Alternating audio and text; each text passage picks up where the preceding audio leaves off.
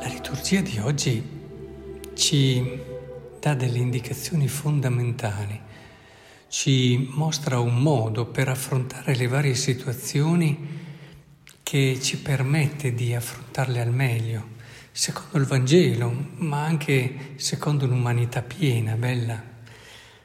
Abbiamo ascoltato nella prima lettura, dal libro del profeta Daniele, Azaria, che si alza e fa questa preghiera, sappiamo era in mezzo al fuoco, e una situazione terribile per certi aspetti. E inoltre si dice anche: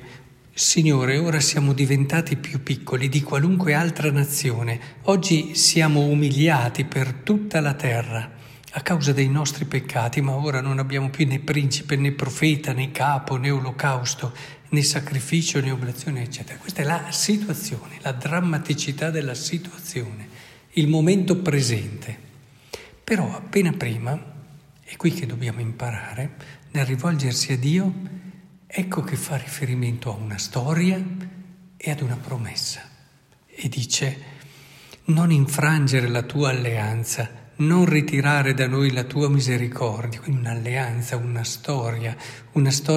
dove, dice subito dopo, per amore di Abramo, tuo amico, sei stato amico di Abramo, ti sei mostrato vicino al popolo, di Isacco, tuo servo, di Israele, tuo santo. C'è una storia dove hai dimostrato vicinanza e io non voglio chiudermi al momento presente,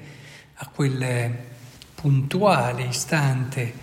perché il rischio quando si è nei momenti di difficoltà è proprio questo. Poi va avanti e dice: promettendo di moltiplicare la loro stirpe. Quindi c'è riferimento anche ad una promessa e quindi ad un futuro. Quindi la cosa essenziale che ci viene indicata è la preghiera. È singolare che questo, e non è casuale che tutto questo avvenga all'interno di una preghiera, ci aiuta proprio a far sì che quello che stiamo vivendo adesso, quello che stiamo vivendo oggi, ritrovi la sua storia e la sua promessa. Per questo è molto importante che preghiamo, ce ne accorgiamo, siamo immersi nelle cose, nelle sofferenze, presi, arrivano cose che non ci saremmo aspettati, insomma situazioni, e rischiamo a volte di essere fermi lì e di lasciarci quasi affogare da tutte queste situazioni che ci capitano. La preghiera, ecco che arriva in nostro soccorso e ci permette di fermarci, di aprire la nostra mente, di aprire quella scatola che è il nostro presente in questo momento e cominciare a guardare indietro a quella storia di amore,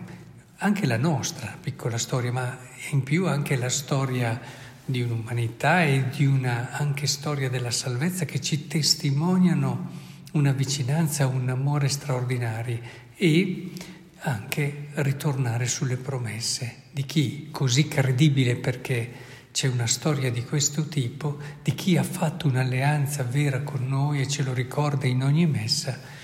e ci ha fatto appunto. E così possiamo anche rivedere il discorso del Vangelo, il perdono e il non perdonare.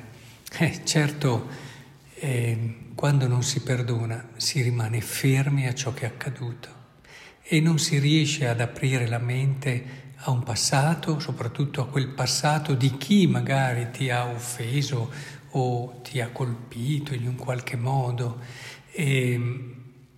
che può averlo condizionato profondamente, ma anche allargare l'orizzonte, allargare lo sguardo. E chi non perdona toglie anche il futuro a queste persone,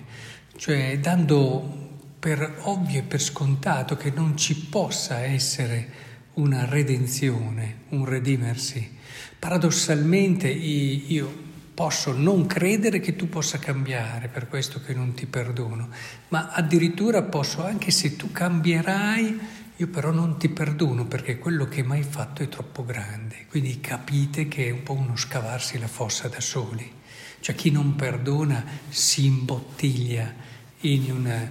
terribile anche circolo vizioso. Lui non se ne rende conto probabilmente, ma chiude la sua vita e gli fa mancare quell'ossigeno che permette di conoscere meglio anche se stesso, oltre che l'altro che ti ha ferito, e anche inquadrare la vita in un futuro promettente che riguarda noi e riguarda anche gli altri, anche quando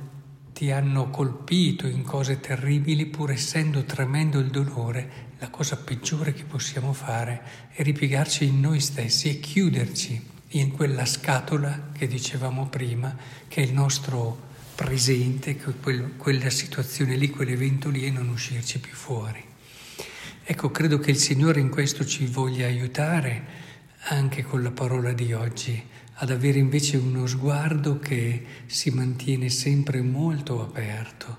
e in questo ci aiuta molto la preghiera. Vi accorgerete quanto la preghiera